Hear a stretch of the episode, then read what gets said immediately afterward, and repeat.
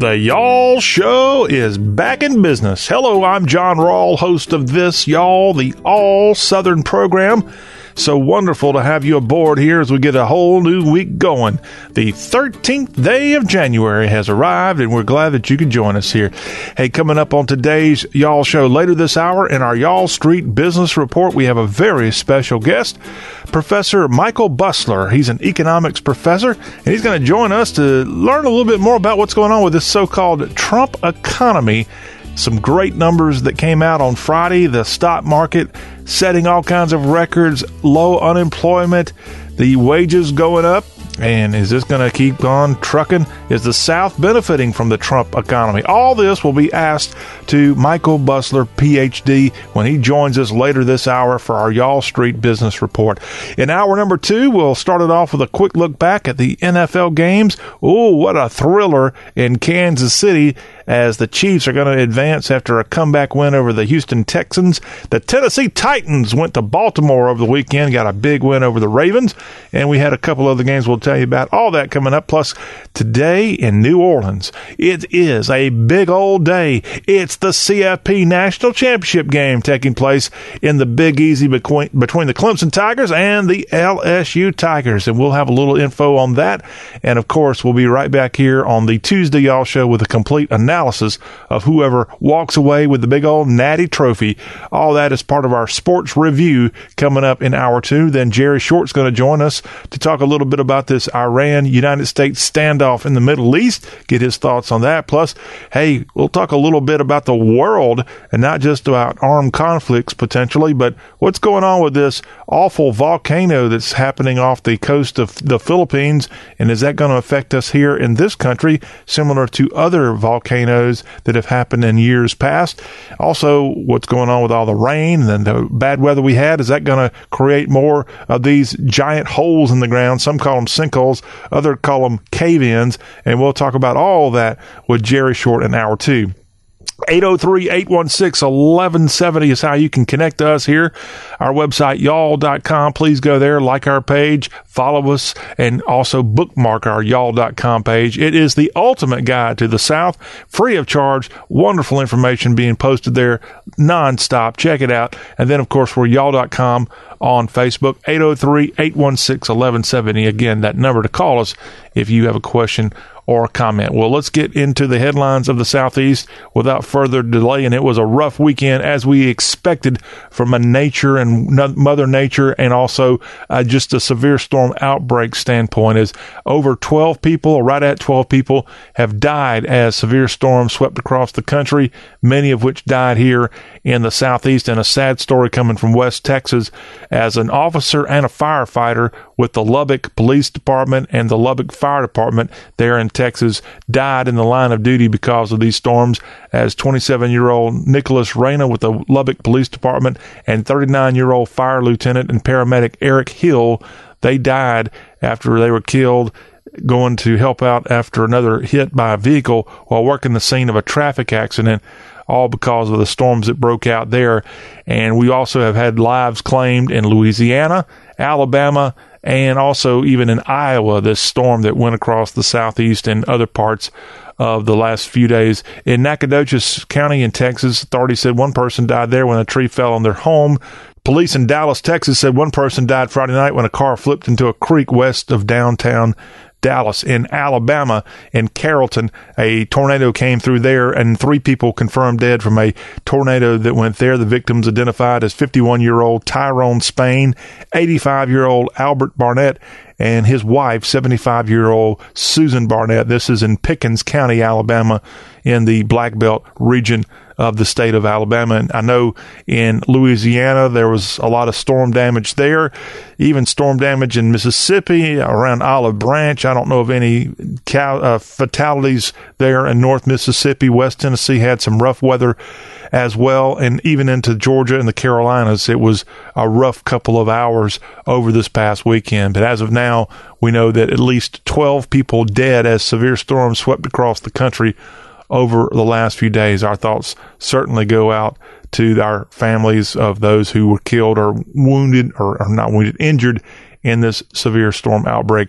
An unfortunate story coming from Baltimore as authorities say that 12 people were shot and five of them fatally in eight separate weekend shootings in Baltimore, Maryland. The first shootings happened around 2:30 Saturday morning and involved three female victims.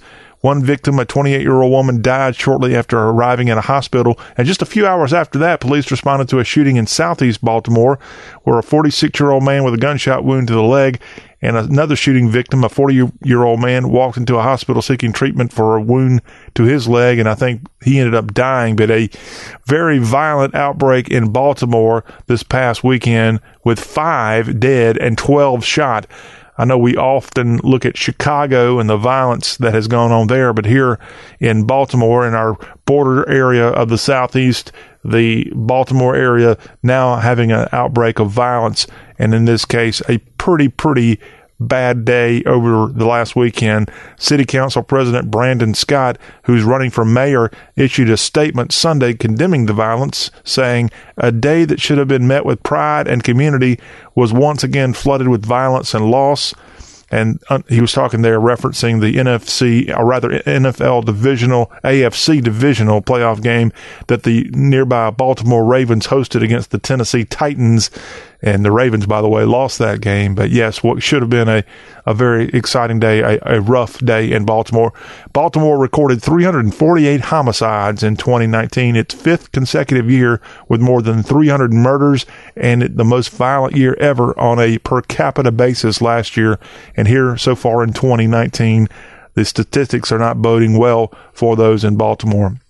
The Pentagon has now identified two service members who were killed in a roadside bombing in Afghanistan. One of these from the southeast as 29 year old Staff Sergeant Ian McLaughlin of Newport News, Virginia, as well as Private First Class Miguel A. Villalon of Joliet, Illinois, killed in this bombing, according to a spokesperson or statement from the Department of Defense. They were killed in a roadside bombing this weekend as they died Saturday when their vehicle was struck by an uh, improvised explosive device, an IED, in the southern province of Kandahar. The Taliban claimed responsibility for the incident, which is currently under investigation. The two soldiers were conducting operations as part of NATO's Resolute Support Mission. According to the statement released over the weekend, the attack also injured two service members. McLaughlin and Villalon were assigned to the 307th Brigade Engineer Battalion, 3rd Brigade Combat Team out of the 82nd Airborne in Fort Bragg, North Carolina. This was the first combat deployment for both, according to the 82nd Airborne Division. McLaughlin is survived by a wife and four children. Villalon is survived by his parents. So, unfortunately, these two heroes serving our country in Afghanistan killed in the line of duty over this past weekend. A pit bull attack in Kentucky has claimed the life of a man, and now a woman's been arrested for that as she's being arrested for essentially provoking the pit bull to attack this man in the Commonwealth of Kentucky. A, a very bizarre story coming to us from the Commonwealth of Kentucky as this woman arrested for the murder. And this guy that she had the bull, pit bull attack was considered to be a friend, according to reports and an awful scene there as 55 year old Donald Abner died after being mauled by the dog at his home in Conway, Kentucky, and arrested over the weekend was 38 year old Melissa Wolk, accused of sicking the dog on Abner and refusing to command the dog to retreat. She's now been charged with murder. Authorities are not really familiar or at this point are aware of why the two had a problem and a fight and ended up having the woman sick the dog on the man and he died as a result of this pit bull attack in the state of Kentucky.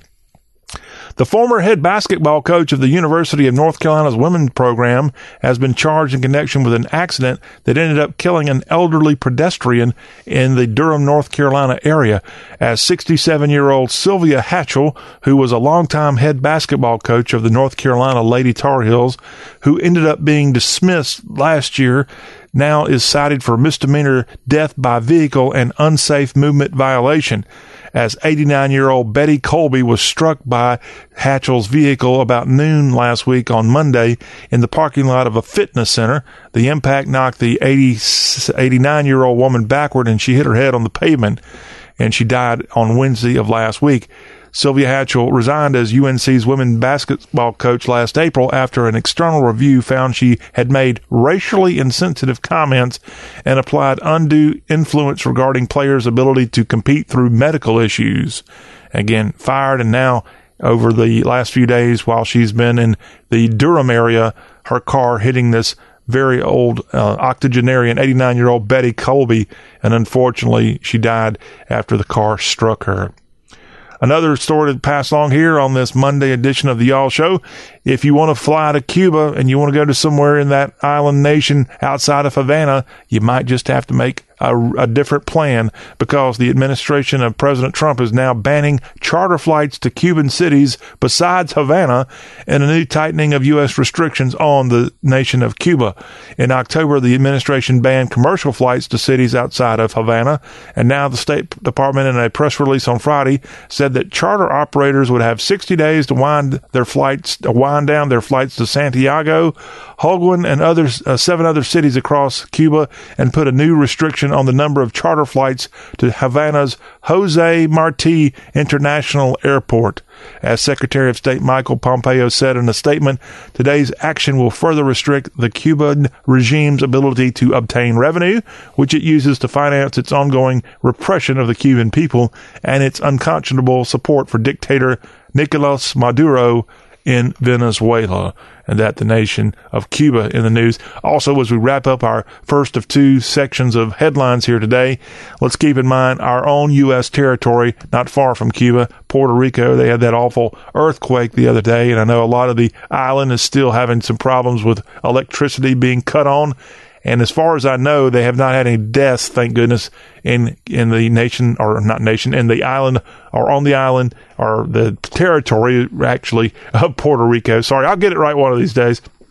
But yes, actually, if you did not know this, Puerto Rico is considered part of the Southern Association of Governors. So when they have their annual meeting each year with the governors of Florida, Georgia, the Carolinas, Tennessee, Mississippi, and more.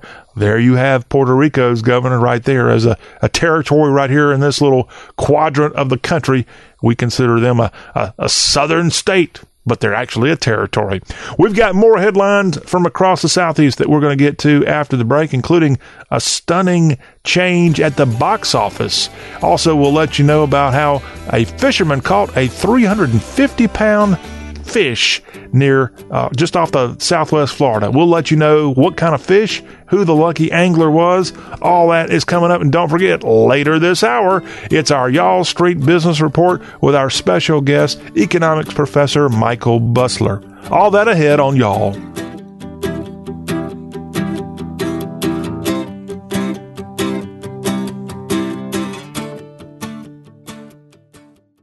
If you're worried about your cholesterol, hear how others are taking charge with garlic. My doctor said my cholesterol was borderline, but I've been taking garlic and it works. I've been taking garlic for years. My pharmacist recommended garlic. He said there's an ingredient in garlic that helps maintain healthy cholesterol. I take garlic every day. No garlic breath. Lots of people like you are choosing garlic to help maintain a healthy cholesterol. Garlic, it's cholesterol's natural enemy. These statements have not been evaluated by the FDA. This product is not intended to diagnose, treat, cure, or prevent any disease. Use as directed. Asthma symptoms can attack anywhere, like on a city street.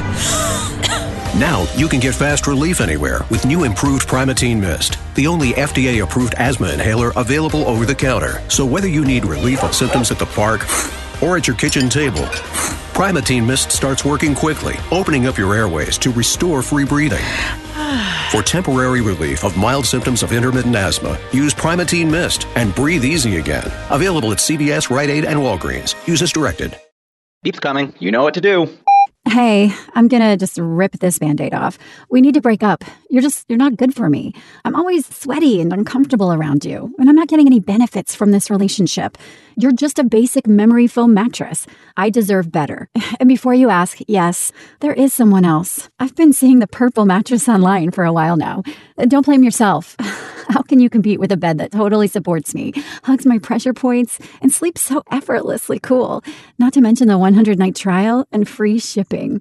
Now that's a bed with benefits. It'll make me feel better than you ever could. Break up with your old mattress and get with Purple today. Take advantage of Purple's Snoring 20 sale and get free sheets and a premium sleep mask when you buy any Purple mattress. That's up to a $158 value. Claim your free premium Purple gifts today by texting OFFER to 84888. That's keyword OFFER to 84888. Data rates may apply.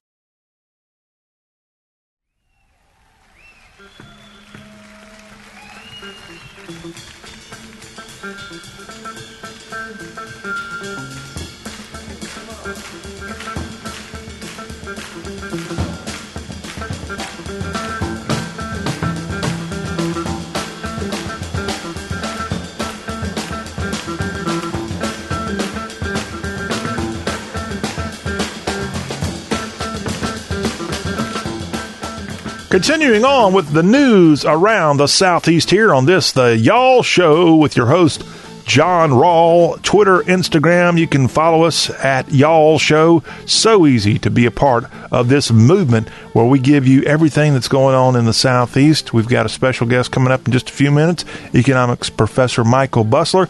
And then in hour two of today's Y'all Show, we'll look back at the weekend in sports. And then Jerry Short, he'll join us for his Tales from Takapola. All that coming up on the Y'all Show. Well, if you thought you've had a pretty bad couple of days, I bet you your days haven't quite stacked up to our friends at Fake News CNN.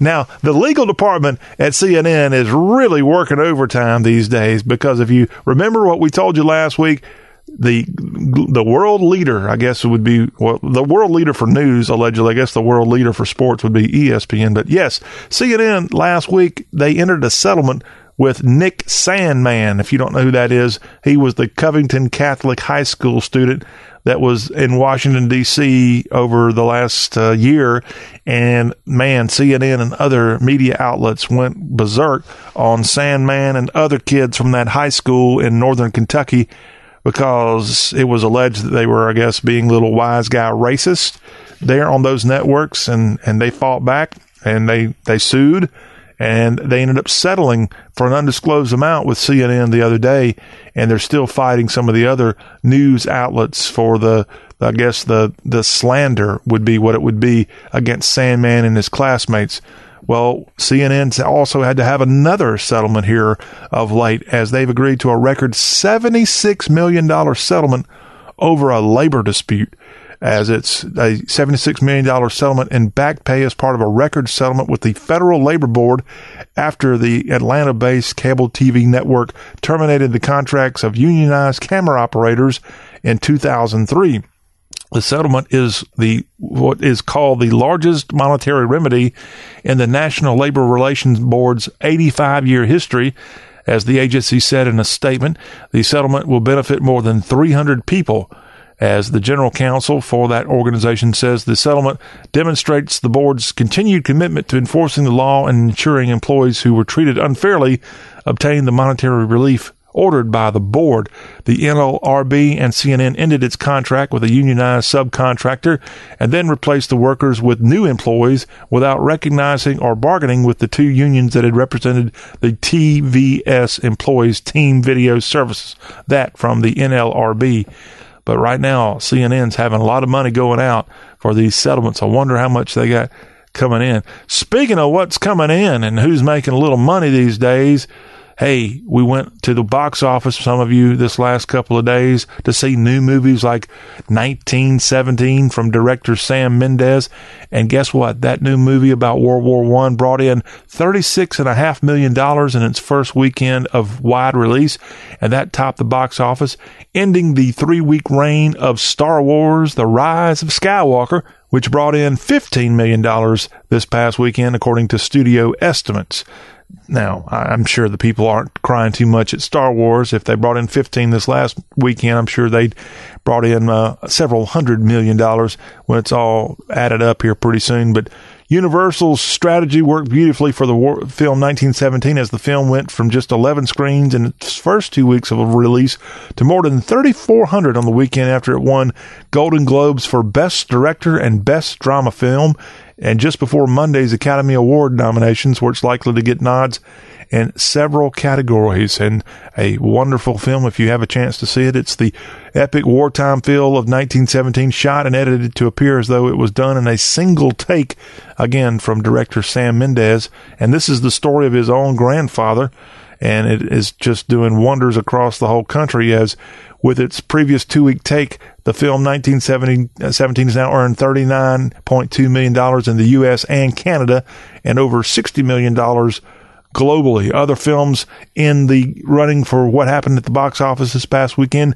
Jumanji The Next Level was in third place in its fifth week of release for Sony with earnings of $14 million. Sony also had the hit Little Women out, and that brought in some, some dough as well. But many of you, because of the, uh, let's just say, ugly weekend with rain and bad weather, went out to the box office and caught some of these films but 1917 right now atop atop the box office tallies. Now to Alabama, and a county there is going to preserve a jail remnant where Martin Luther King Jr. was held, as Jefferson County, where Birmingham is. The commissioners there have unanimously approved a resolution to memorialize and preserve an area on the seventh floor of the county courthouse that used to be, used to be a jail. Much of the floor is now used for storage and mechanical equipment. As Sheriff Mark Petway said, the civil rights leader was held on that floor back in 1967 when he served three days for contempt after losing an appeal on his conviction for demonstrating without a permit years earlier. And now this area of the cell where he was held there in the Birmingham jail. I don't think this was the Birmingham jail that the famous letter from a Birmingham jail cell was written. I don't think but at least this 1967 jail stay, the room, the actual cell there, are going to be remembered going forward for Martin Luther King Jr., which, by the way, one week from today is the national holiday for the civil rights leader. To Lawrenceville, Georgia, and Taco Bell was not open on Christmas Day, but a burglar there decided he wanted a festive feast and decided to go have a little Taco Bell. And while he was at it, decided to take a nap. And police have now asked for the public's help in identifying the man who did break into the restaurant in Lawrenceville on 25 December, prepared food, and then fell asleep early on Christmas morning at around 12:20, or rather 12:15 a.m. Right when Santa Claus was expected to arrive, this man approached the Taco Bell in Lawrenceville and entered through the drive-through window, as surveillance video shows him using the fryers to make himself a meal. After eating said meal, he then proceeded to take a nap on the restaurant floor. And prior to leaving, about three hours later, the suspect stole a laptop and a tablet. So this is this is a bad guy, in case you're wondering. The suspect described as a black male wearing black sweatpants, a black hooded sweatshirt, and black sneakers. Something tells me he likes the old black look. It looks like information. If you know it, if you have anything about this person, the Taco Bell bandit, call Lawrenceville Police at 770 513 5300 not in the Christmas spirit they're breaking into the Lawrenceville Taco Bell. And finally, a fish story to tell you about here on the Y'all Show as we wrap up our headlines. According to the Florida Fish and Wildlife Conservation Commission, this is certainly no fish tale. This is all about a what they call a big old fish. As the year of 2019 was wrapping up, a fisherman caught a massive Warsaw grouper in southwest Florida, and now biologists from that agency, the Florida Fish and Wildlife Research Institute, and others with the Wildlife Conservation Commission have determined that this is one truly impressive catch as this grouper caught by hook and line back on December 29th off of southwest Florida in 600 feet of water and biologists estimated the age of this fish at 50 years old, making this the oldest sample collected for the program of aging there in Florida. According to this, fish was extremely valuable as samples from larger and older, larger and older fish are rare. Warsaw, the Warsaw grouper we're talking about, are characterized by an elongated second dorsal spine, and this one was caught. And if you see the photo, they're put out by the Florida Wildlife Commission's Fish and Wildlife Research Institute. The lucky angler who caught this thing is dwarfed, dwarfed there in the picture by this Warsaw grouper. And it, it's just, I don't know. I mean, this, this fellow, I don't have his name, must have been working out a lot before capturing this thing off of the southwest coast of Florida because it's it's a big one, and and or I should say, this is a big one. And congratulations all involved there with this huge, huge fish. You know, here in the South, we like our fishing. And I don't know too many of you who've gone out and caught 350 pound groupers. So we want to give this unnamed fisherman all the cred. And I guess he's staying anonymous because he doesn't want all the people coming up and say, Hey, How'd you catch that there fish there in Southwest Florida? I, I, can't even tell you where the honey hole is because it's just listed here in the story as Southwest Florida. So if you want to go catch you a 350 pound pit fish, I can give you the basic idea. But also, you better come equipped with big muscles and plenty of time on your hand because that's what it's going to take to catch a 350 pound, 350 pound Warsaw grouper in Southwest Florida. Well, that is a quick look at what's going on across the southeast today.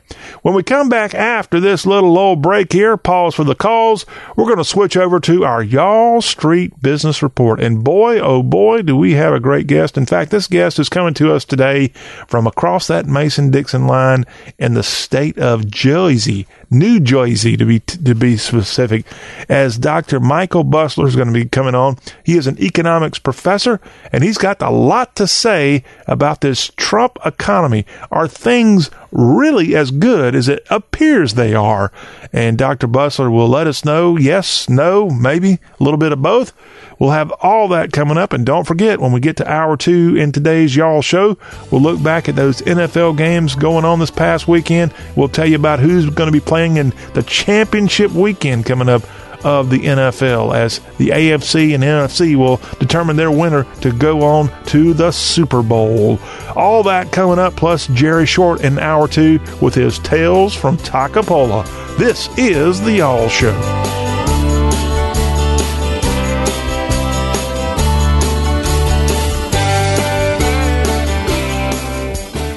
Beep's coming. You know what to do. Hey, I'm gonna just rip this band aid off. We need to break up. You're just, you're not good for me. I'm always sweaty and uncomfortable around you, and I'm not getting any benefits from this relationship. You're just a basic memory foam mattress. I deserve better. And before you ask, yes, there is someone else. I've been seeing the purple mattress online for a while now. Don't blame yourself. How can you compete with a bed that totally supports me, hugs my pressure points, and sleeps so effortlessly cool? Not to mention the 100 night trial and free shipping. Now that's a bed with benefits. It'll make me feel better than you ever could. Break up with your old mattress and get with Purple today. Take advantage of Purple's Snoring 20 sale and get free sheets and a premium sleep mask when you buy any Purple mattress. That's up to a $158 value. Claim your free premium Purple gifts today by texting OFFER to 84888. That's keyword OFFER to 84888. Data rates may apply. Asthma symptoms can attack anywhere, like on a city street. Now you can get fast relief anywhere with new improved Primatene Mist, the only FDA approved asthma inhaler available over the counter. So whether you need relief of symptoms at the park or at your kitchen table, Primatene Mist starts working quickly, opening up your airways to restore free breathing. For temporary relief of mild symptoms of intermittent asthma, use Primatene Mist and breathe easy again. Available at CVS, Rite Aid, and Walgreens. Use as directed. I want to keep my heart healthy, so I get my cholesterol checked regularly. And when my doctor told me my cholesterol was borderline, I found garlic. According to my pharmacist, there's an ingredient in garlic that helps maintain healthy cholesterol. And one garlic tablet is equal to a whole clove of garlic, except it's odor free. Yep, I'm doing what I can for my cholesterol, and I'm doing it with garlic. Garlic, cholesterol's natural enemy. These statements have not been evaluated by the FDA. This product is not intended to diagnose, treat, cure, or prevent any disease. Use as directed. GTG, BRB, OMW, be there in a few. You may think that these kinds of texts are fine because of their length, and you can easily send them at a stoplight. But no, answering one text can take your attention away from the road for five seconds. And traveling at 55 miles an hour, that's enough time to travel the length of a football field. Make good decisions, don't text and drive. Visit StopTextStopWrecks.org, a message brought to you by the National Highway Traffic Safety Administration, Project Yellow Light, noise, and the Ad Council.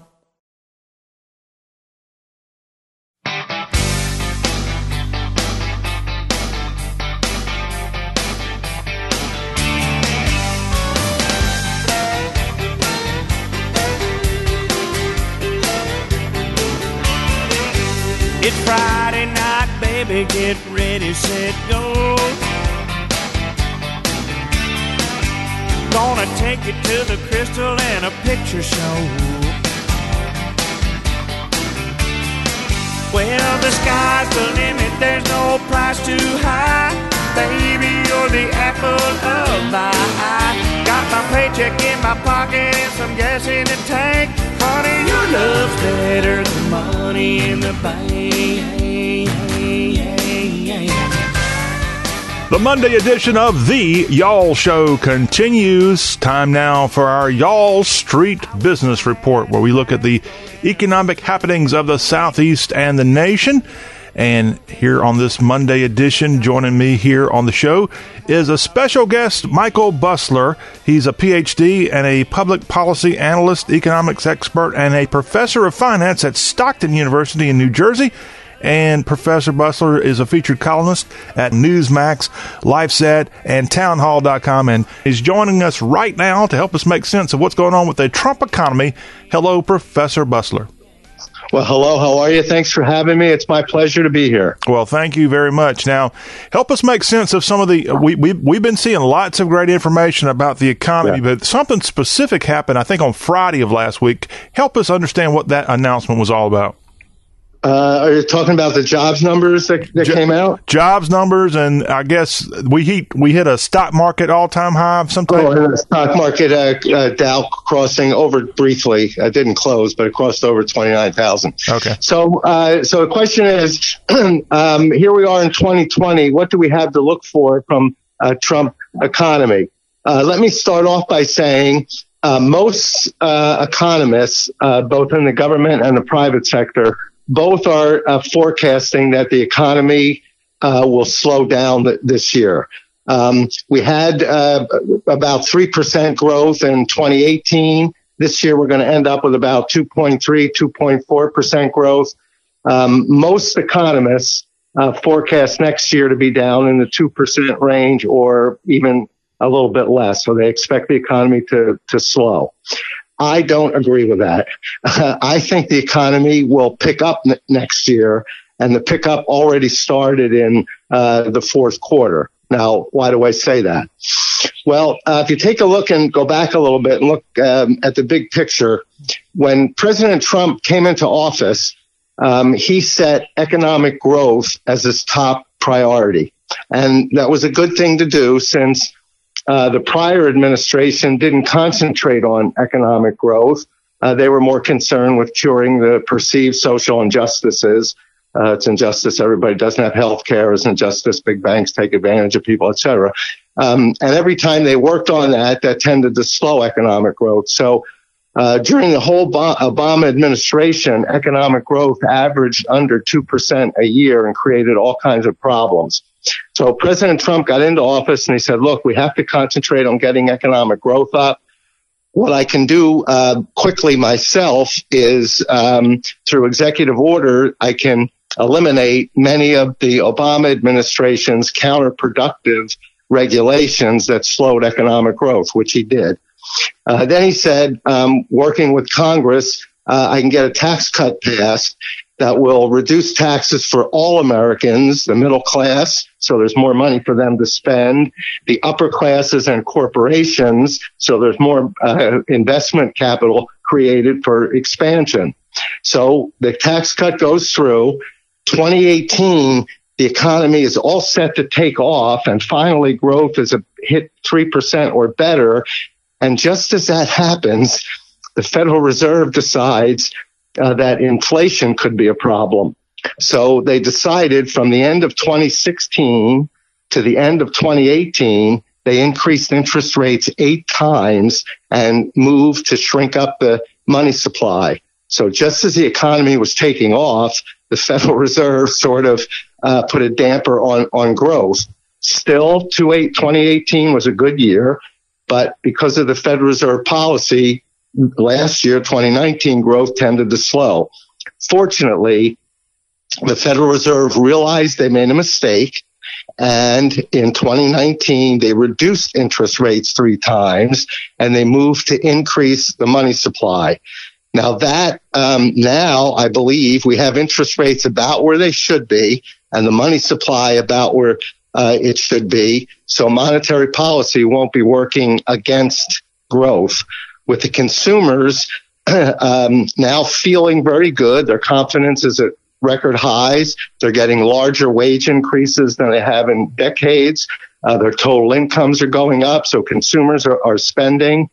The business sector, which has been lagging a little bit in spending, uh, will increase spending, I think, this year, mostly because the trade deals are just about to get all resolved. Now, not completely, but we've got Mexico, Canada's resolved. We have one with South Korea resolved, one with Japan resolved. We still have to deal with Europe. We're going to sign the first part of the resolution with China, um, I believe, next week. So once the trade situation stabilizes, business investment will uh, start to uh, increase also. Um, and I see inflation remaining low and economic growth this year hitting at least two and a half percent and perhaps as high as 3%. So I'm a little more optimistic going over the whole big picture there. I'm a little more optimistic than the majority of uh, other economists. All right. Well, we're talking to economics professor here on today's Y'all Show, Michael Busler, and he is all over what's going on with the economy. And we've got some big events going on here in 2020. And I want to ask you with impeachment and with all of the crisis that we've had in the Middle East, do you see that affecting the Trump economy? Normally, uh, events like that, which create a lot of uncertainty, Normally, they have very negative impacts on the um, economy. It's not happening this time. The impeachment, uh, I call it the impeachment nonsense. The impeachment nonsense, I think, will be over in the next two or three weeks. Uh, we all know what the outcome uh, will will be. They'll go through a trial or not, and in the end, President Trump will be um, acquitted and he'll be able to go on. Uh, so that'll take some uncertainty out. Um, and I think everybody uh, expects that pretty much to happen, so it's not having much of a, a, a negative impact.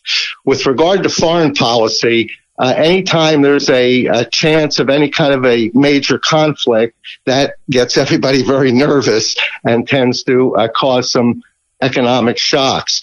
I think President Trump is taking the correct position here, uh, similar to what Ronald Reagan did, a peace through strength position.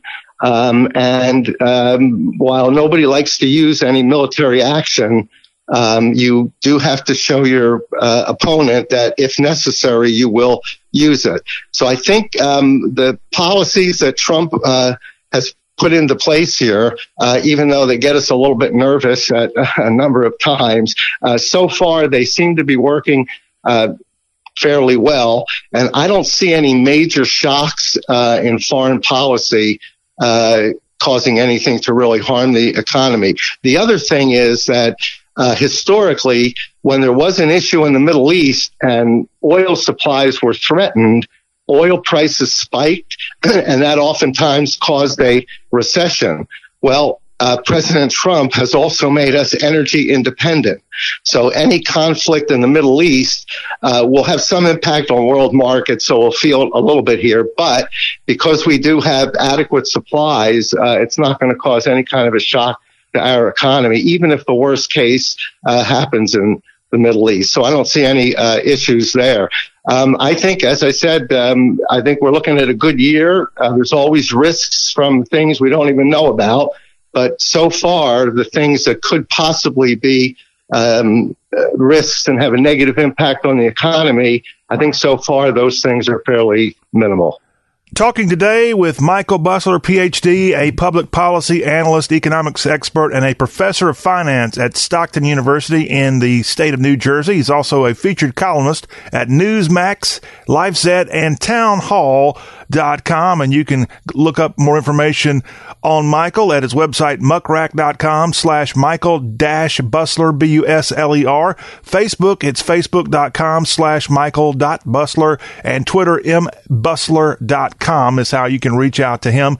And if we take our red for conservative Republicans and our blue Democrat liberal glasses off, Michael, yeah. are, are we confident if you're a referee and you're judging a big battle here that things are so much better in 2020 economically than in 20, let's say 2016? Uh, yeah, I would say yes. Um, taking an impartial view without trying to uh, shade one side or the other, and admittedly, that is oftentimes difficult in today's climate. But trying to be uh, as objective as possible, um, I think all the signs are pointing to um, are pointing very positively for 2020. Um, and as I said, I see uh, good good times uh, uh, ahead. Some of this negativism that is put forth in the mainstream media, uh, and some of these stories about how the sky is falling and a bubble's about to burst and all these kind of things uh, that really don't have any sound basis.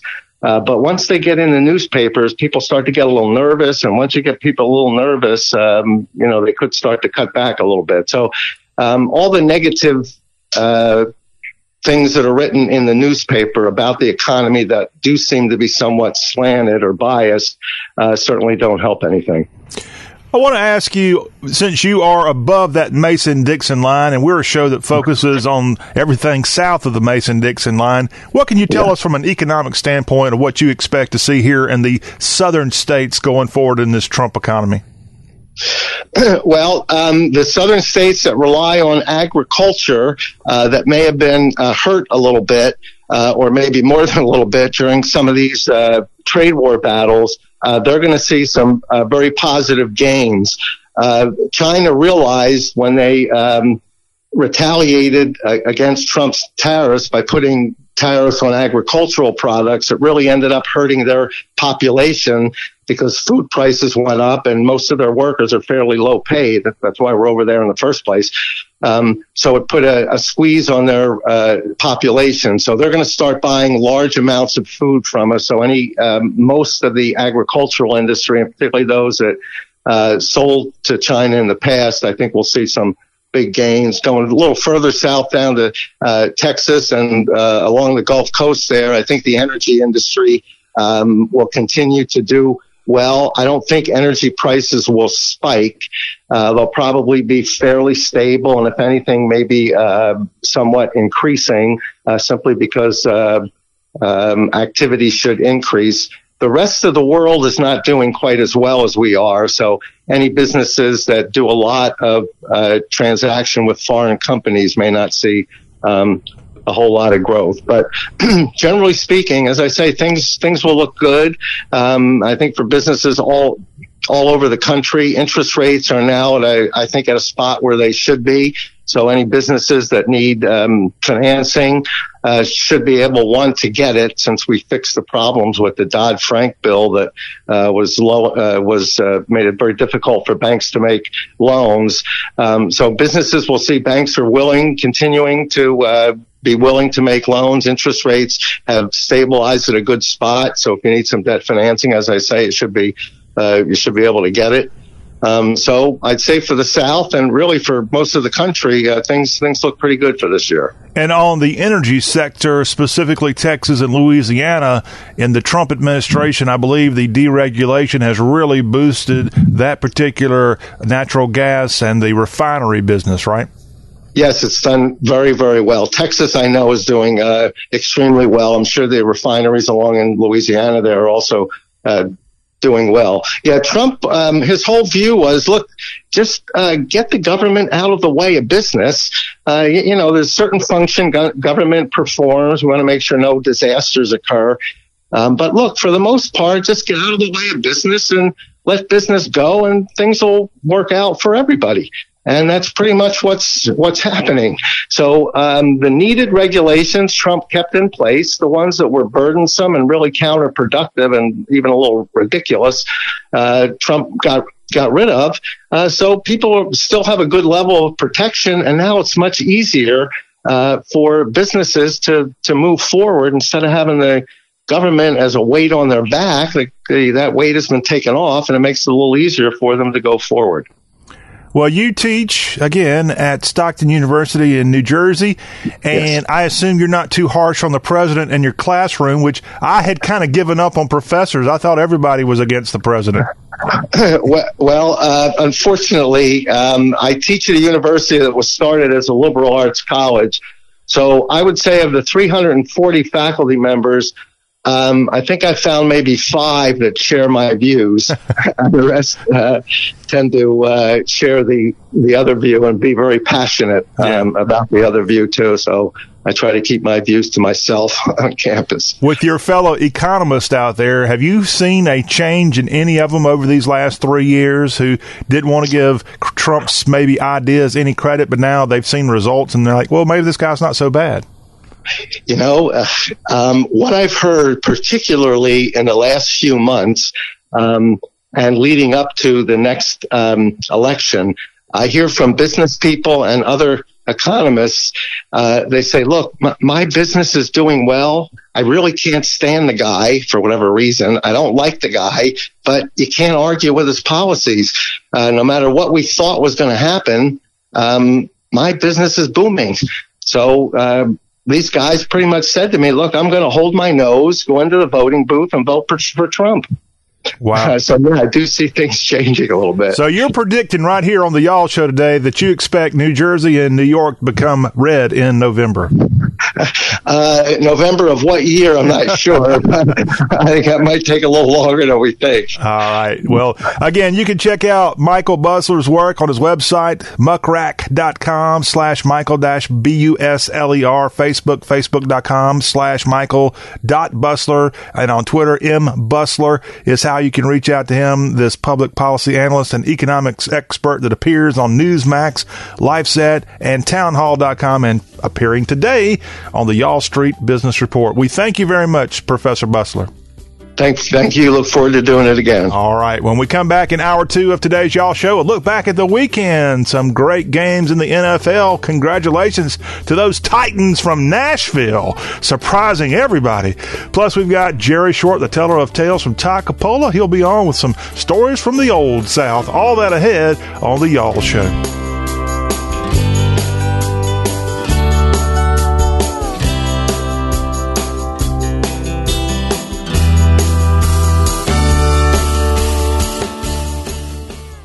If you're worried about your cholesterol, hear how others are taking charge with Garlique. My doctor said my cholesterol was borderline, but I've been taking Garlique and it works. I've been taking Garlique for years. My pharmacist recommended Garlique. He said there's an ingredient in garlic that helps maintain healthy cholesterol. I take Garlique every day. No garlic breath. Lots of people like you are choosing Garlique to help maintain a healthy cholesterol. Garlique, it's cholesterol's natural enemy. These statements have not been evaluated by the FDA. This product is not intended to diagnose, treat, cure, or prevent any disease. Use as directed.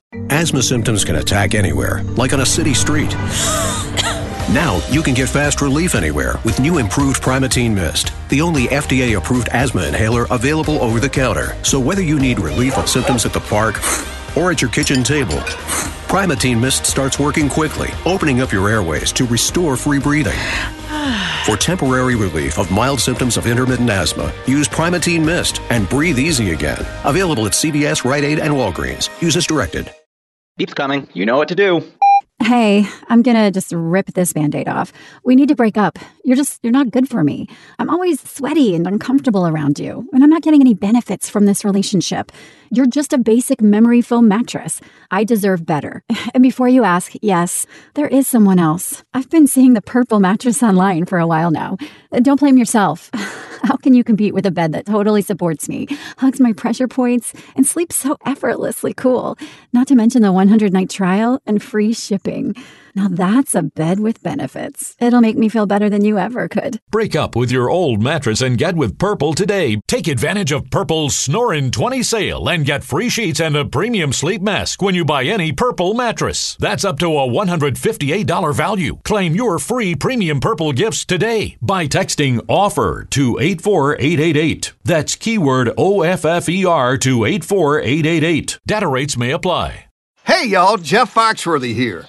Now, if you've ever found yourself repeating the same thing over and over for 75 years, you might be Smokey Bear. Only you can prevent wildfires. That's why I'm filling in for Smokey to switch things up, because there's a lot more to say. And I should know because my grandfather was a firefighter. And one of the things he taught me is that the people that love the outdoors the most are often the ones accidentally starting wildfires, which means always BYOB. no, bring your own bucket to the campfire. And be extra careful with things like burning yard trimmings. Don't just walk away, or chances are you might be starting a wildfire. So, for the love of the outdoors, go to smokeybear.com to learn more about wildfire prevention. Brought to you by the U.S. Forest Service, your state forester, and the Ad Council.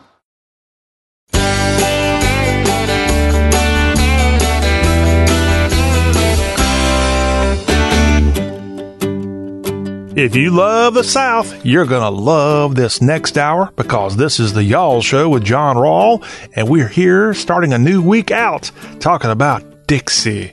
Coming up in just a few minutes, we got our teller of tales from Toccopola joining us, Jerry Short, and no telling what that's on that boy's mind when he's going to join us here to talk about the South. All that ahead, but right now we begin this second hour of our show today talking a little sports. A weekend review is what we do right here on the first day of our work week. And looking back at the weekend, we're going to tell you about the NFL. We're going to tell you about who's going to be playing this weekend in our championship games for the AFC and NFC. But we can't, we can't go on without giving a little cred to what's happening this evening in New Orleans at the Mercedes-Benz Superdome. It's the college football playoff. It's the national championship game and it features the Clemson Tigers and the LSU Tigers and what's going to be a monster game broadcast on ESPN. It's set for an 8 o'clock Eastern, 7 o'clock New Orleans time kick. And boy, oh boy, is this going to be awesome. Again, it's the South versus the South. It's the ACC versus the SEC. It's the Tigers versus the Tigers. It's it's Death Valley versus Death Valley. It's purple versus purple and orange, purple and gold versus purple. A lot of purple and a lot, a, a, tiger rag. It's tiger rag versus tiger rag. It's two teams that first got together in a bowl game in 1959 when it was for the 1958 season and it was the Sugar Bowl and a victory there by people like Billy Cannon for LSU over Clemson propelled them, the Tigers that is of LSU, to their very first national championship for that 1958 season. And of course, Clemson, and LSU, they battled in a couple of bowls like the Chick fil A Bowl and the Peach Bowl a couple of times. I think Clemson's won the last game that was played about 2011, 2012. A big win for Dabo Swinney, by the way, when Clemson beat Les Miles LSU Tigers in Atlanta in the Chick fil A Bowl. But now it's the game of 2020 and for the 2019 season, it's going to be epic. Now we've got it, we got it all covered. If you join us on Tuesday, we'll have a complete recap. Our barrister of college football and barbecue and cooking and so much more, Matt Hermans is going to weigh in on the big game and we'll have it right here when we join, when we kind of get back together. And I can guarantee you one thing right now as we get ready. If you want to put money on the game, I can absolutely guarantee you, and you know what it's coming here. You know what I'm going to say. The Tigers are going to win. so we'll have all that on, on the Tuesday y'all show. But again, it's a eight Eastern, seven Central kick between the Clemson Tigers of Clemson College and Clemson, also known as Pickens County, South Carolina, right on Lake Hartwell. And they're facing off against the guys right on the Mississippi River, uh, right by the, the levee, right there in East, what is it, East Baton Rouge Parish, I believe and it's the old war school. It's Louisiana State University and A&M College, I think is their technical name. And in the old war school, the Tigers, the Bayou Bengals are going to be there with Coach O, Coach Orgeron, and Dabo Swinney. Going to be a great one. Now, I don't know if you had a chance on Saturday to catch the FCS National Championship game. Congratulations again to North Dakota State as they won another national championship, and they finished six and zero, uh, rather sixteen and zero in that win, as they had their FCS record winning streak to thirty seven with a result of thirty seven wins in a row. after they won their record eighth championship in FCS football, all in the past nine seasons. They also won a couple of Division two titles back in the day. And North Dakota State, which is of course not a Southern school, but got to give credit on the gridiron when credit's due. They defeated Virginia's own James Madison University Dukes in a very close game there in Frisco, Texas. And as a result of that win, they become the first 16 win team in a season in any division since the Yale Bulldogs won 16 games way back in 1894. So North Dakota State with a win over James Madison, winning their eighth FCS football title. Congratulations to the Bison. Now to the NFL ranks we go, and looking back at the winners from the weekend on Saturday, you had the San Francisco 49ers holding court at home, and they defeated the Vikings 27-10 to advance the NFC Championship game. Great win there by Garoppolo and others as the 49ers advanced. And then a shocker there in Baltimore on Saturday night as Derrick Henry and those Tennessee Titans ran all over the Ravens and Tennessee wins 28 to 12, a great win in that AFC divisional playoff game and Tennessee advances here for the AFC championship game. Now, on Sunday, who are those Titans of Tennessee going to play? Which, by the way, I need to tell you, there was a really good wager in that Titans Ravens game between the two governors of Maryland and Tennessee, as the governor of Maryland said that he would send crab cakes to Nashville if the Ravens lost. And Governor Bill Lee of the Volunteer State said that he would send Nashville hot chicken to the state or to I guess Annapolis to the state capital there to the governor of, of Maryland if Tennessee lost that playoff game there in Baltimore. But well, guess what? It was a Tennessee thumping. So if you live around Nashville and you smell some crab cakes, some fresh crab cakes around the state capital sometime this week, you'll know exactly where they came from. It's all because of the big win by the home team, Tennessee Titans, over the Baltimore Ravens on Saturday. In fact, President Trump even congratulated the Tennessee Titans. You know, President Trump in the middle of tweeting about impeachment and what's going on in Iran, he took time on Saturday night to tweet, Congratulations to the great state of Tennessee. You got yourselves a fantastic football team.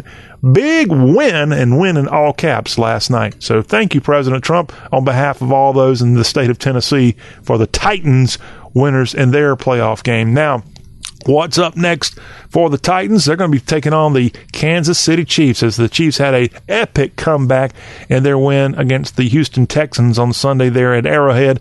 51-31 the score. Now the Chiefs were down in this game 24 zip and Mahomes ends up throwing all kinds of touchdowns for the big win for KC and it was really a record-shattering day there for the Chiefs as they got that win as they became the first team to win a playoff game by 20 points after trailing by 20 points. So that big news out of Arrowhead. Now the Chiefs and Titans get together. In the NFC on Sunday evening at Lambeau, the Packers defeated the Seahawks 28 to 23. So now we advance to this coming weekend where you got the NFC, AFC, the conference championship games going on. There'll be Sunday. The AFC championship game goes first. It'll be broadcast on CBS starting at 3:05 Eastern, 2:05 Kansas City time between the Chiefs and the Tennessee Titans. These two original teams, part of the original AFL when the Chiefs were technically the Dallas Texans, and now as we celebrate the NFL's 100th anniversary and the 60th anniversary of the formation of the AFL in the AFC Championship game, Lamar Hunt's Kansas City Chiefs and old Bud Adams, and now his daughter runs it. The Tennessee Titans get together at Arrowhead in this mid-afternoon game. On the AF, or rather NFC side, it's the Packers and 49ers from Levi's Stadium in Santa Clara. Fox is going to be broadcasting this game as the Niners and Packers start at 6:40 Eastern, 5:40 Central Time.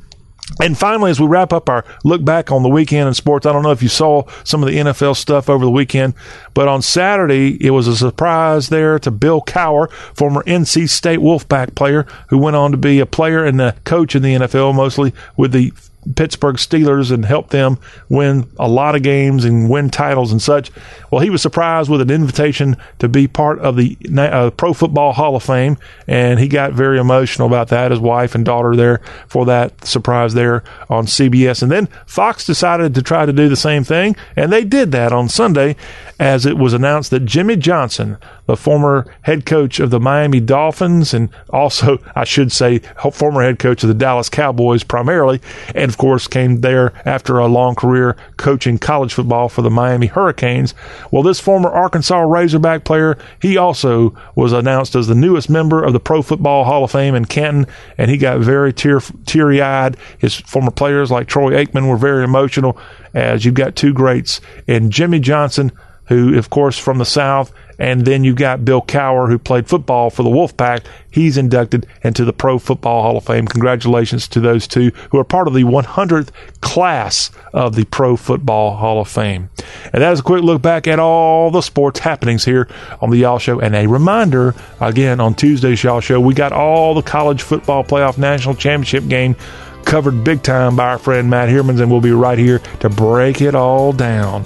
Coming up on y'all, we got Tales from Toccopola, thanks to Jerry Short covered, and that's coming up next as the Y'all Show continues.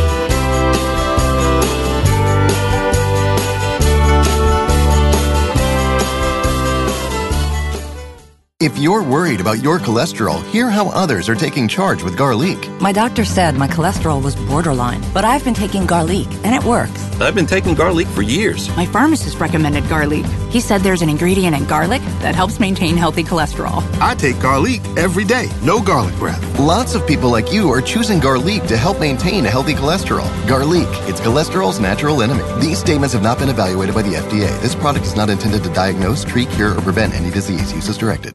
Asthma symptoms can attack anywhere, like on a city street. Now you can get fast relief anywhere with new improved Primatene Mist, the only FDA approved asthma inhaler available over the counter. So whether you need relief of symptoms at the park or at your kitchen table, Primatene Mist starts working quickly, opening up your airways to restore free breathing. For temporary relief of mild symptoms of intermittent asthma, use Primatene Mist and breathe easy again. Available at CVS, Rite Aid, and Walgreens. Use as directed. Beep's coming. You know what to do. Hey, I'm gonna just rip this band aid off. We need to break up. You're just, you're not good for me. I'm always sweaty and uncomfortable around you, and I'm not getting any benefits from this relationship. You're just a basic memory foam mattress. I deserve better. And before you ask, yes, there is someone else. I've been seeing the purple mattress online for a while now. Uh, don't blame yourself. How can you compete with a bed that totally supports me, hugs my pressure points, and sleeps so effortlessly cool? Not to mention the 100 night trial and free shipping. Now that's a bed with benefits. It'll make me feel better than you ever could. Break up with your old mattress and get with Purple today. Take advantage of Purple's Snorin' 20 sale and get free sheets and a premium sleep mask when you buy any Purple mattress. That's up to a $158 value. Claim your free premium Purple gifts today by texting OFFER to 84888. That's keyword OFFER to 84888. Data rates may apply.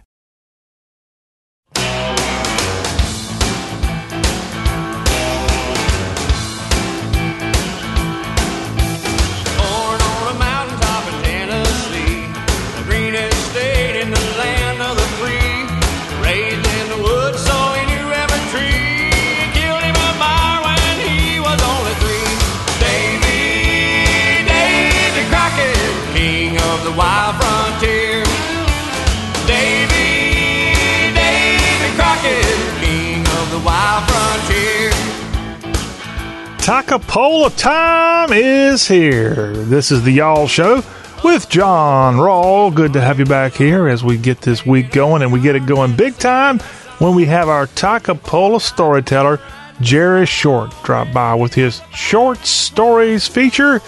Jerry, we're still here as a, a citizenry. We didn't get blown up the last couple of weeks, or a couple of days specifically, with all that was happening in, in the Middle East. Yeah, I know it. I don't know if we're going to get blown up in Washington or, or uh, Tehran. Yeah. It, uh, you never know. Yeah.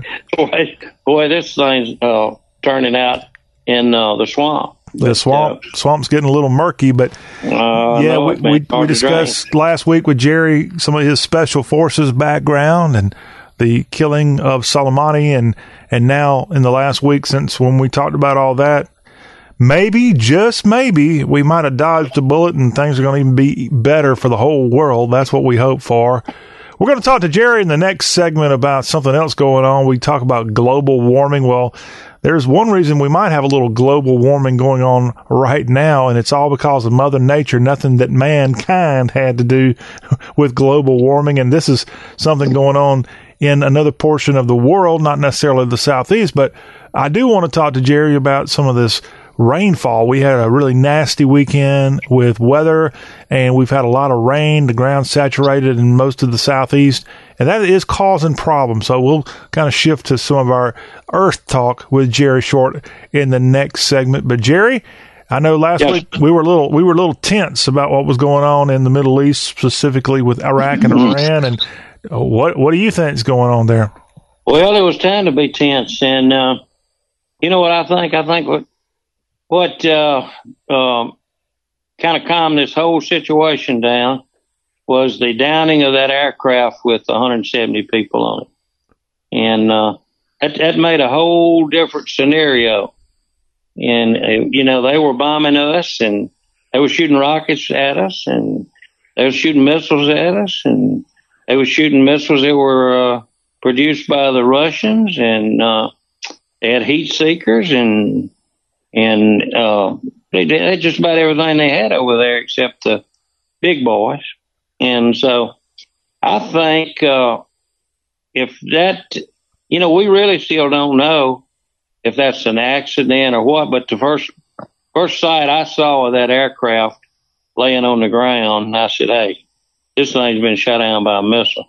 It's not coming down like that and be scattered over that many dang acres uh, as that plane was scattered over. I mean, you know, one way the guy could turn that airplane into a glider if he had an engine go out or something, and he could have glided that thing to a golf course anywhere.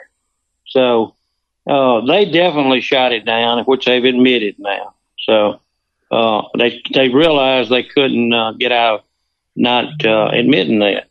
So I think when that happened, and I'm, you know, a lot of people say that uh, they didn't try to hit our targets, that they have the capabilities because what they did to Saudi Arabia, they was able to hit every target they wanted to in the uh, oil refinery areas of Saudi Arabia, and uh, they did it, and they did it with uh, precision. However, you know, we had a few. Uh, we don't have a iron shield like uh, Israel's got, but we've got certain ways to combat against incoming uh, rounds, and so I think that's we were doing that. They had four misfires in the process, uh, but this plane situation, I think, settled the whole deal down. They first, uh, Iran thought that they could pull that off as, uh, hey, look what we've caused. Collateral damage? No, it's not collateral damage. They shot it down. You know, it, it was completely shot down. It wasn't anything to do with a just a military training exercise with or or a uh, situation where you're fighting in a town and you got collateral damage. It wasn't like that. The plane was shot completely down. So my my take on it is, all the way from over here in the bunker in Toccopola, is that uh, plane was shot down. It was a blessing for us. Uh, it calmed the whole situation down. It was getting kind of hot. Uh, we were going to have to retaliate. Our generals had met. Um, Department of State had met. The president had met. The vice president had met. And uh, we had targets picked out. I think we had 54 targets picked out. And but we didn't have to use them. And I still, like I said, now I may be way off base, but I think bringing that aircraft down with that uh, collateral damage, if you want to throw that name out there, that collateral damage caused by Iran, um, save the day. What do you think, John? I, I think so. There's some key elements that people may not have been. I guess it hasn't been repeated over and over in the news that I, I remember vividly from last week when this happened that I want to share that we need to keep the, the, the, the heat on the Iranian officials and, and trust me, their own populace evidently knows about what I'm what I'm about to say. But they got caught in two lies last week both of which, even if you're living in Iran, you're going to know that your own people were lying, bold faced lying, okay? Lie number one came on the night of the missile launch when they announced Absolutely. that they had crippled our Air Force bases. And I, I saw one report, I believe they claimed they had killed about 80 people. Do you remember? Yeah, they did. Okay. Now, I know they said 40 something. Okay. And uh, it could easily have been 80 something. And uh, they couldn't pull that off. I think our people had been notified by uh, by Iraq. You know, Iran notified Iraq what they that, that that's one scenario. I've heard mm-hmm. our people say, "No, we warned Iraq, and the reason we warned them is because we could detect the missile launch. The I guess they know when they even cut them on to fire." Absolutely. And, and, so th- th- there's some some doubt about who told who. But if our technology is the way we think it is, sure enough, our people would have been monitoring what was going on in Iran, and they knew when those things started getting ready to fire.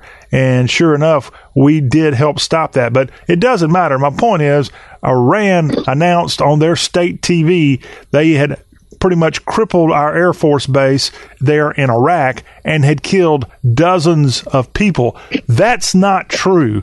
Now, whether if you're living in Iran, if you're in a, a suburb of Tehran, if you know that that was a bold faced lie, now I'm not sure. However, lie no. number two came when the plane went down. That's when they denied it. And they said that, that it was, I don't know what their original excuse for the plane crash was, but they originally, well, they said it, they said it could have been a, a human error or a heat-seeking missile coming from us from from our yeah. side. We just we had, in other words, we had instigated this this back and forth, back and forth semi conflict. Okay, and uh, so they were saying that you know we were at fault because we had started this mess which we hadn't started this mess. No, but uh, they had you know, a, they, that was another lie. Well, they had a tr- trigger happy guy there on their end yeah. that was a little uh, weirded out by missile launches and thought that good old the, the evil Satan was coming to Tehran and and bomb that place, and that wasn't the case. We want to make sure we point out we are very sorry for the loss of life, the innocent oh, Ukraine crew there. I know they had a lot of Iranians killed on that, and they had a lot of Canadians who were dual citizens with Iran that were killed on that flight, and those people lost their lives needlessly. Well, I think they had 80 of their own killed, and uh, you know they all had families, and you can bet uh, no one boarded that airplane uh, knowing that it was going to get shot down. Nobody sacrificed you know, there's no theory there. You know, it's nothing but a fact that they let that airplane take off. And if you're in the middle of a of a combat zone firing missiles at each other, uh, you do not uh, clear the airways and and let your personal uh, let your uh, individual planes fly in uh, in the proximity of where the missiles are. I mean, you know, that's that's where they really blew it too. And I, by the plane going down, they couldn't sell that to their own people. You know, I just it wasn't any way you were going to sell your people that hey, you know, we got planes taking off from our airplane airport, and it's going on flying in this uh in this war zone. That that, that don't buy. And of course, we remember right after it crashed, Iran had people out there instantly cleaning the place up, refusing to release the black box. Black I mean, box, right. they got caught with their cookie hand in the cookie yeah, jar. When you refuse to release the black box, well, you know, uh, go before Perry Mason or any good, uh, take any good lawyer and, and go to court, and you're going to be proven that somebody's lying in this case. Well, and we hope hide a black box. We hope for the best. I hate that 176 people had to lose their life, but perhaps that plane being blown out of the sky could have saved thousands and thousands of other lives on both sides. And maybe, just maybe, Iran will come to their senses and we can have true peace between the countries in the region. And, and President Trump, I don't think is making this up. He doesn't really want our troops to be over there. What, what No. advantage do we have of being over there except to calm things down? And when we can prove that things over there are calm and going to stay calm, and they they don't have to hate us, and we don't have to be scared of them, then then we can move on to other problems in the world, Well, like I mean- uh, North Korea. This right, yeah, that's a problem. But this thing's been going on since the beginning of time almost, and uh, you know, it may be called a Persian Empire, or it may be called Iran, or it may, or you may say it started in ninety in seventy nine with the embassy being taken over. But this thing's been going on way. They didn't all of a sudden in seventy nine decide, hey, let's take that embassy. You know, this goes way back and this goes back to after World War II, and uh, and to, to get really heated up, started getting heated up, Mm-hmm. and so I think that uh, what's happened uh, with it, as it's working out so far, uh, heck, it couldn't be any better for what we're looking for over there, uh, because we weren't even going to talk to those people. And if you go back and think about, I know you're a young man. If you go back and you think about when uh, to 79 when the embassy was taken. And you think about uh, Khomeini coming in and, and they're beating themselves during Ramadan with chains and stuff. And man, it was putting fear of, uh, and here I was, I was in a unit at that time. It might, uh, have to go if Colonel, uh, Lieutenant Colonel Beckwith said, let's go. But, um, you know, you just, you, you know, we were a little bit shook up the way things were with those people at that time. And it hadn't changed since then. But it looks to me like uh, he's the Khamenei today is kind of backing down. I think he sees his uh, his Achilles heel, and his Achilles heel could very well be his own people. And that's the way they're in the streets today. They're not in the streets like they were the day they buried him. It's a little different scenario. You know, it's over what's gone down and how it's gone down. So let's just keep our fingers crossed and pray. Yeah, well, let's hope so. Of course, in Washington D.C. this week, another conflict expected. As if if it all goes as expected, the impeachment paperwork will be delivered to the U.S. Senate. And Pelosi, I don't know if you saw her on any of the shows this past weekend. Boy, I've caught a glimpse of her. Boy, she seemed pretty happy. She wanted that, Mm-hmm. the impeachment to be a stain, a forever stain on President Donald Trump. That's right. She says it will be. And, uh, of course, she'd like to have some more witnesses all of a sudden. And, uh, she wants to change the rules in the midstream. And, you know, it's just, uh, you know, how did this woman get a, elected twice to be the, uh, Speaker of the House? California. It's yeah, well, that's true, and that's one reason you bring up another subject uh, that that worries the dickens out of me about this electoral college situation. They're going to fight to do away with electoral college, and uh, that's coming. I hear more and more about that every day. How they want to do it. Even if which state is it now that's not going to uh, accept the electoral college? They're going to uh, vote there for the presidential election. I'm thinking it's Oregon or Washington State, one of those liberal uh, West Coast states. They are uh, thinking about uh, only uh, submitting the uh, popular vote.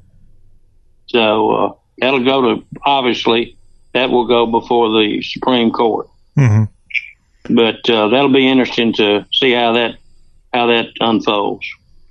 We talked about population trends on our show last week, Jerry, and the natural you would think of these states growing big time, and, and they are Texas and Florida. But we also have seen a pretty big growth in Georgia, even in Tennessee, even Mississippi's had a pretty big growth spurt over the last Yeah. year or two.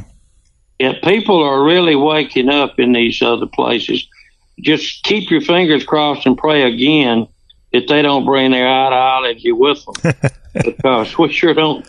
We sure don't need to change to them. I'd rather stay like poor old Toccopola, even with our grist mill gone. Um, I'd lot rather be in this situation as uh, Beverly Hills. Yeah, we need to make grist mills great again. That's our objective That's here right. on the That's Y'all right. Show. Hey, Jerry, we got to talk about Mother Nature, global warming, and an earthquake. Yeah, we'll tell you about Yeah. that. Plus, but also a volcano. And you, I know. that's one way to increase global warming for sure. We're going to talk to you about that, get your take on Mother Nature and some of the recent developments on that front as we close up this Monday Y'all Show after this break.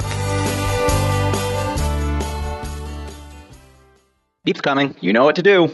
Hey, I'm gonna just rip this band aid off. We need to break up. You're just, you're not good for me. I'm always sweaty and uncomfortable around you, and I'm not getting any benefits from this relationship. You're just a basic memory foam mattress. I deserve better. And before you ask, yes, there is someone else. I've been seeing the purple mattress online for a while now. Don't blame yourself. How can you compete with a bed that totally supports me, hugs my pressure points, and sleeps so effortlessly cool? Not to mention the 100 night trial and free shipping. Now that's a bed with benefits. It'll make me feel better than you ever could. Break up with your old mattress and get with Purple today. Take advantage of Purple's Snorin' 20 sale and get free sheets and a premium sleep mask when you buy any Purple mattress. That's up to a $158 value. Claim your free premium Purple gifts today by texting OFFER to 84888. That's keyword OFFER to 84888. Data rates may apply. Asthma symptoms can attack anywhere, like on a city street. Now you can get fast relief anywhere with new improved Primatene Mist, the only FDA approved asthma inhaler available over the counter. So whether you need relief of symptoms at the park or at your kitchen table, Primatene Mist starts working quickly, opening up your airways to restore free breathing. For temporary relief of mild symptoms of intermittent asthma, use Primatene Mist and breathe easy again. Available at CVS, Rite Aid, and Walgreens. Use as directed. I want to keep my heart healthy, so I get my cholesterol checked regularly. And when my doctor told me my cholesterol was borderline, I found Garlique. According to my pharmacist, there's an ingredient in garlic that helps maintain healthy cholesterol. And one Garlique tablet is equal to a whole clove of garlic, except it's odor free. Yep, I'm doing what I can for my cholesterol, and I'm doing it with Garlique. Garlique, cholesterol's natural enemy. These statements have not been evaluated by the FDA. This product is not intended to diagnose, treat, cure, or prevent any disease. Use as directed. She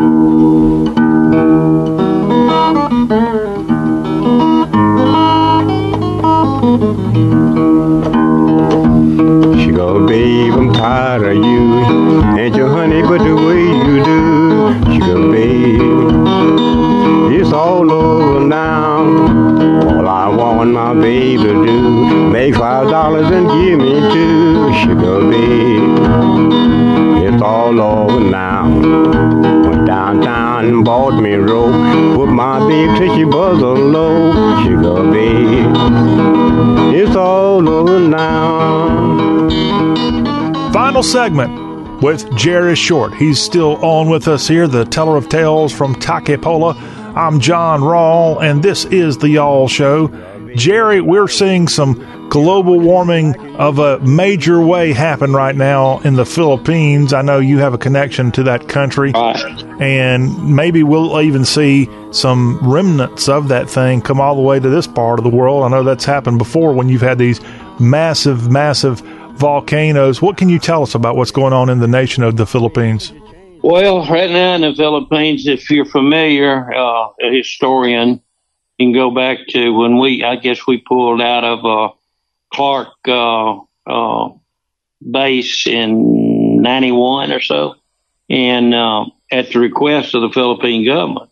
And that was our biggest, one of our biggest bases in the world, which that went back to, of course, World War II, but actually went back to the Spanish, to the Spanish American War of 1898 or whenever that happened, some, somewhere in that period of time.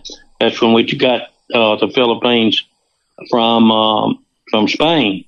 But um, over there, not far from uh, Manila, I think it's about 40 miles from Manila to the southwest. There's an island called Taal Island, and um, uh, it, right in the middle of that island is a volcano that it's erupted a good many times. I think it's erupted 30 something times, probably in our lifetime. but there's houses around that lake that face it that they're evacuating now.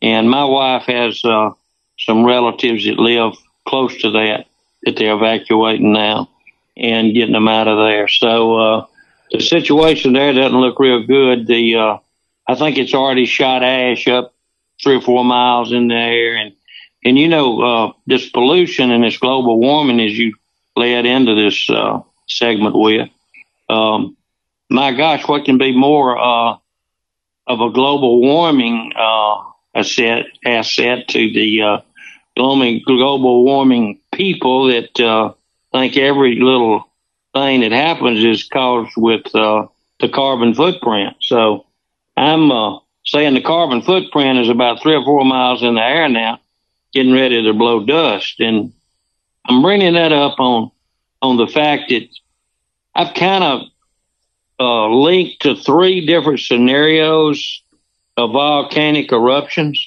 or volcanic dormant. And uh, you familiar with the Ring of Fire?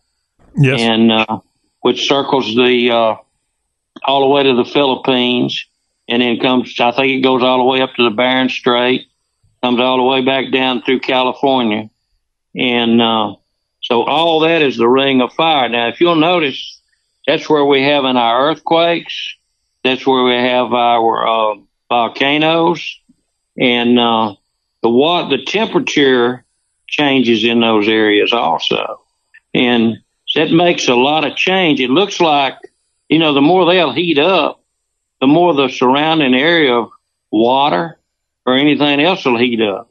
Even the ground will heat up underneath because even if it's dormant, it's still hot in the middle, and it's uh, volcanic rock and uh, it'll all steam up and and your water or temperature. If you're drilling water, or if you're drilling a well, uh, a petroleum well, you'll find that the temperature is a lot different.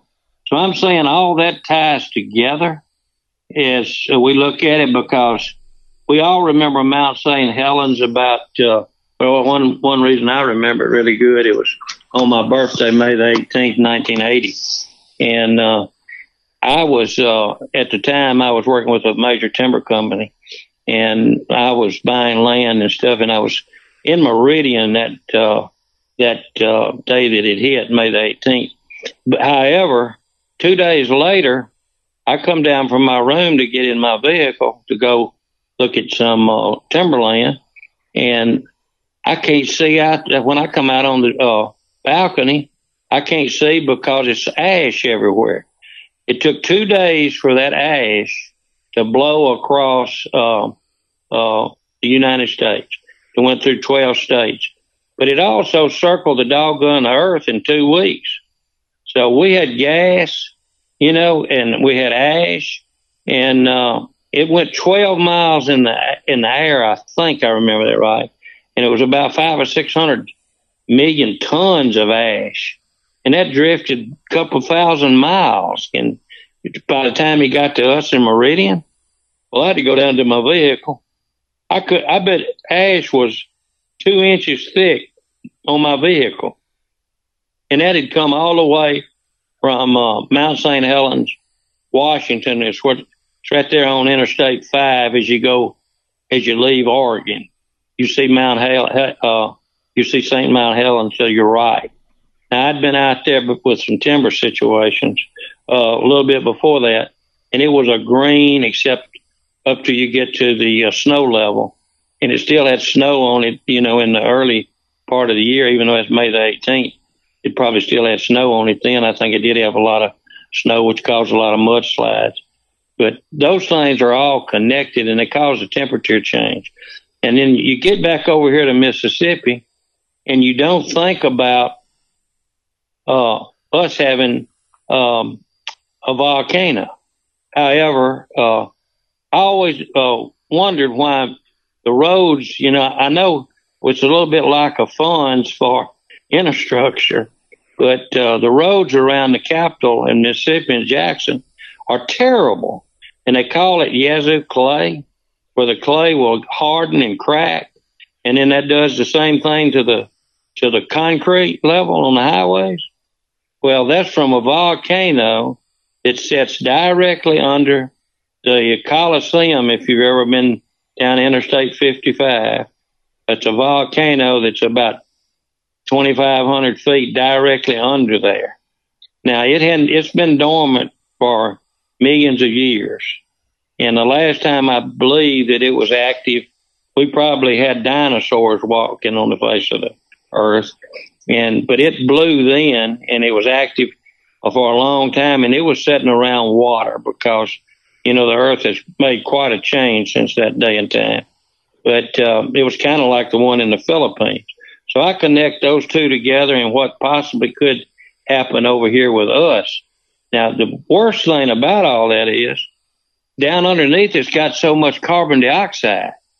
And if we know that, and that area underneath that capital in Jackson has got one fourth of the carbon dioxide in America.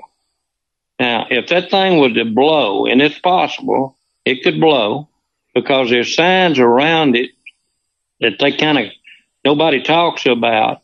But I know they uh, an oil company drilled. It was an oil field over there in uh, called Tinsley Oil Field. They drilled. It was in Yazoo City. They drilled uh, down and they come up with lava, and uh, it was hot. And the water temperature on a well that they dug for the city at 1800 to 2000 feet. Also, uh, the temperature was like 102 degrees water after you went down that far. So all that's coming off of that dormant uh, volcano underneath the ground. So we could have global warming, but we're not going to have it from a car. That's my opinion. We're not going to have it from uh, cattle uh, using the restroom in the pasture. We're not going to have it from those things. Because if we do away with cows here at Toccopola, hey man, we're in a bind. And um, I've got to, we've got to have cows here. So anyway, if that all erupts and the carbon footprint that uh, I want to see who's got enough money to pay for the carbon footprints for things like that. And that I think that's all connected to the ring of fire. And that ring of fire is going to, one of these days, going to be our carbon footprint that we're not going to be able to afford or maybe even survive.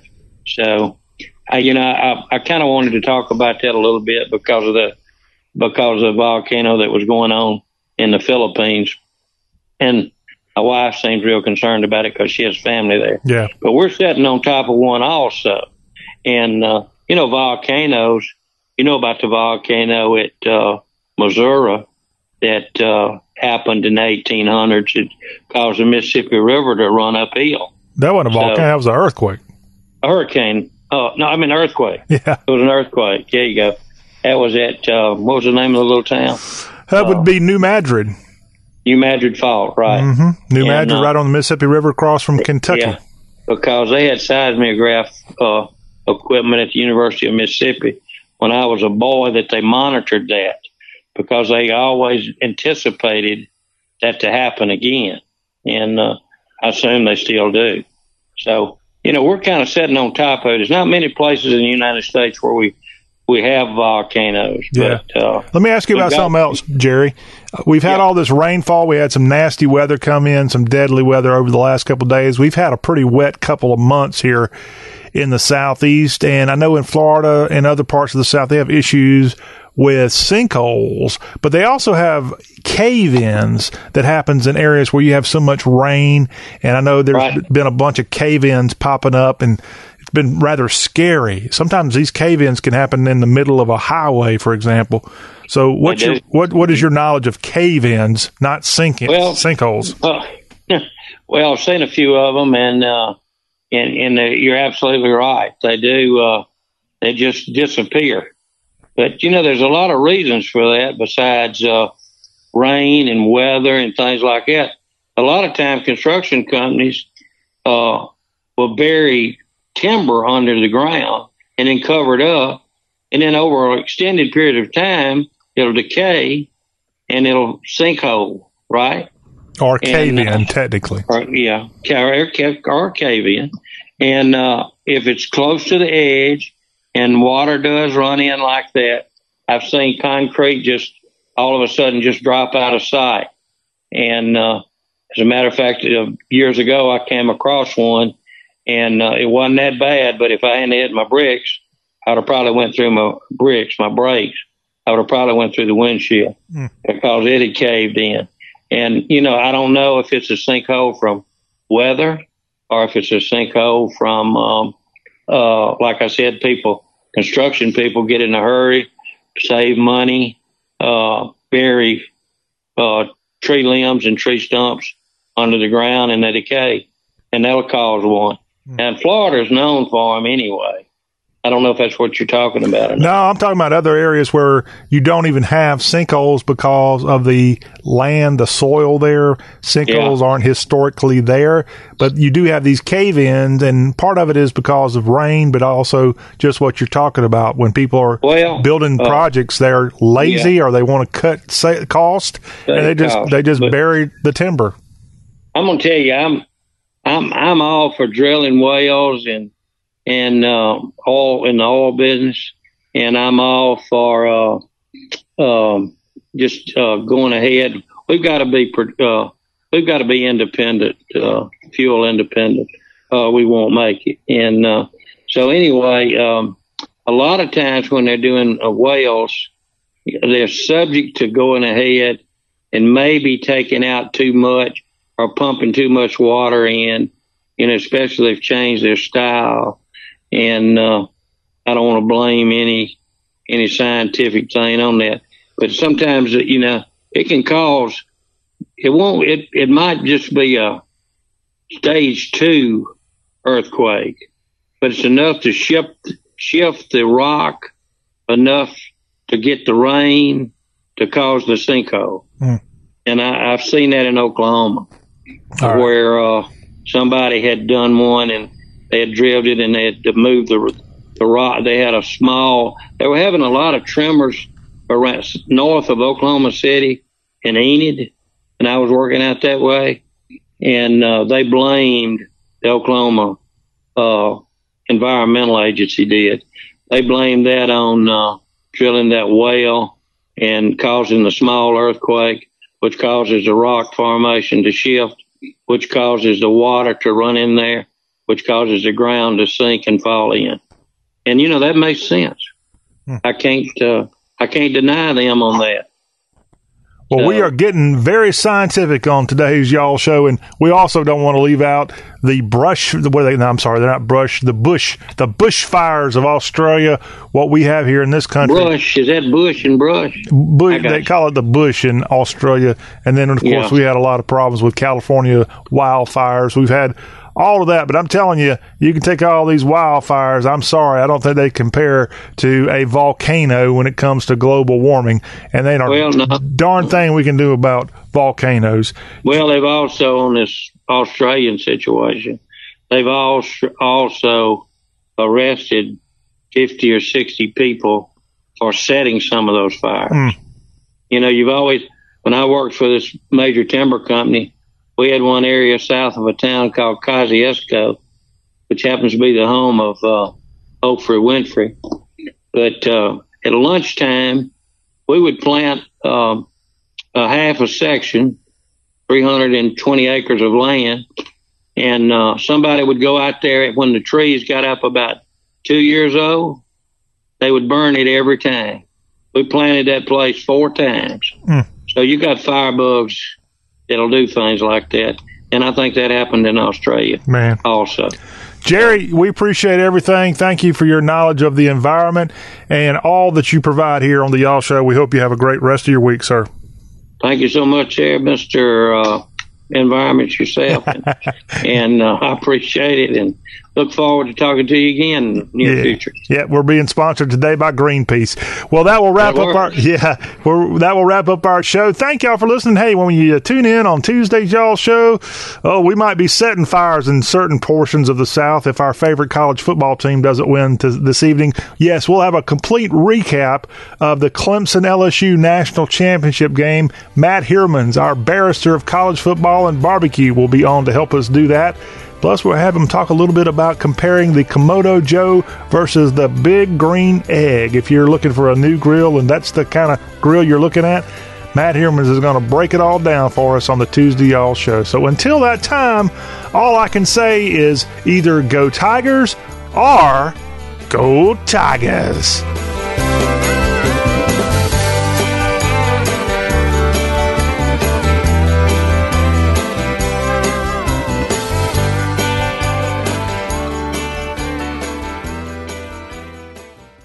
If you're worried about your cholesterol, hear how others are taking charge with Garlique. My doctor said my cholesterol was borderline, but I've been taking Garlique and it works. I've been taking Garlique for years. My pharmacist recommended Garlique. He said there's an ingredient in garlic that helps maintain healthy cholesterol. I take Garlique every day. No garlic breath. Lots of people like you are choosing Garlique to help maintain a healthy cholesterol. Garlique, it's cholesterol's natural enemy. These statements have not been evaluated by the FDA. This product is not intended to diagnose, treat, cure, or prevent any disease. Use as directed.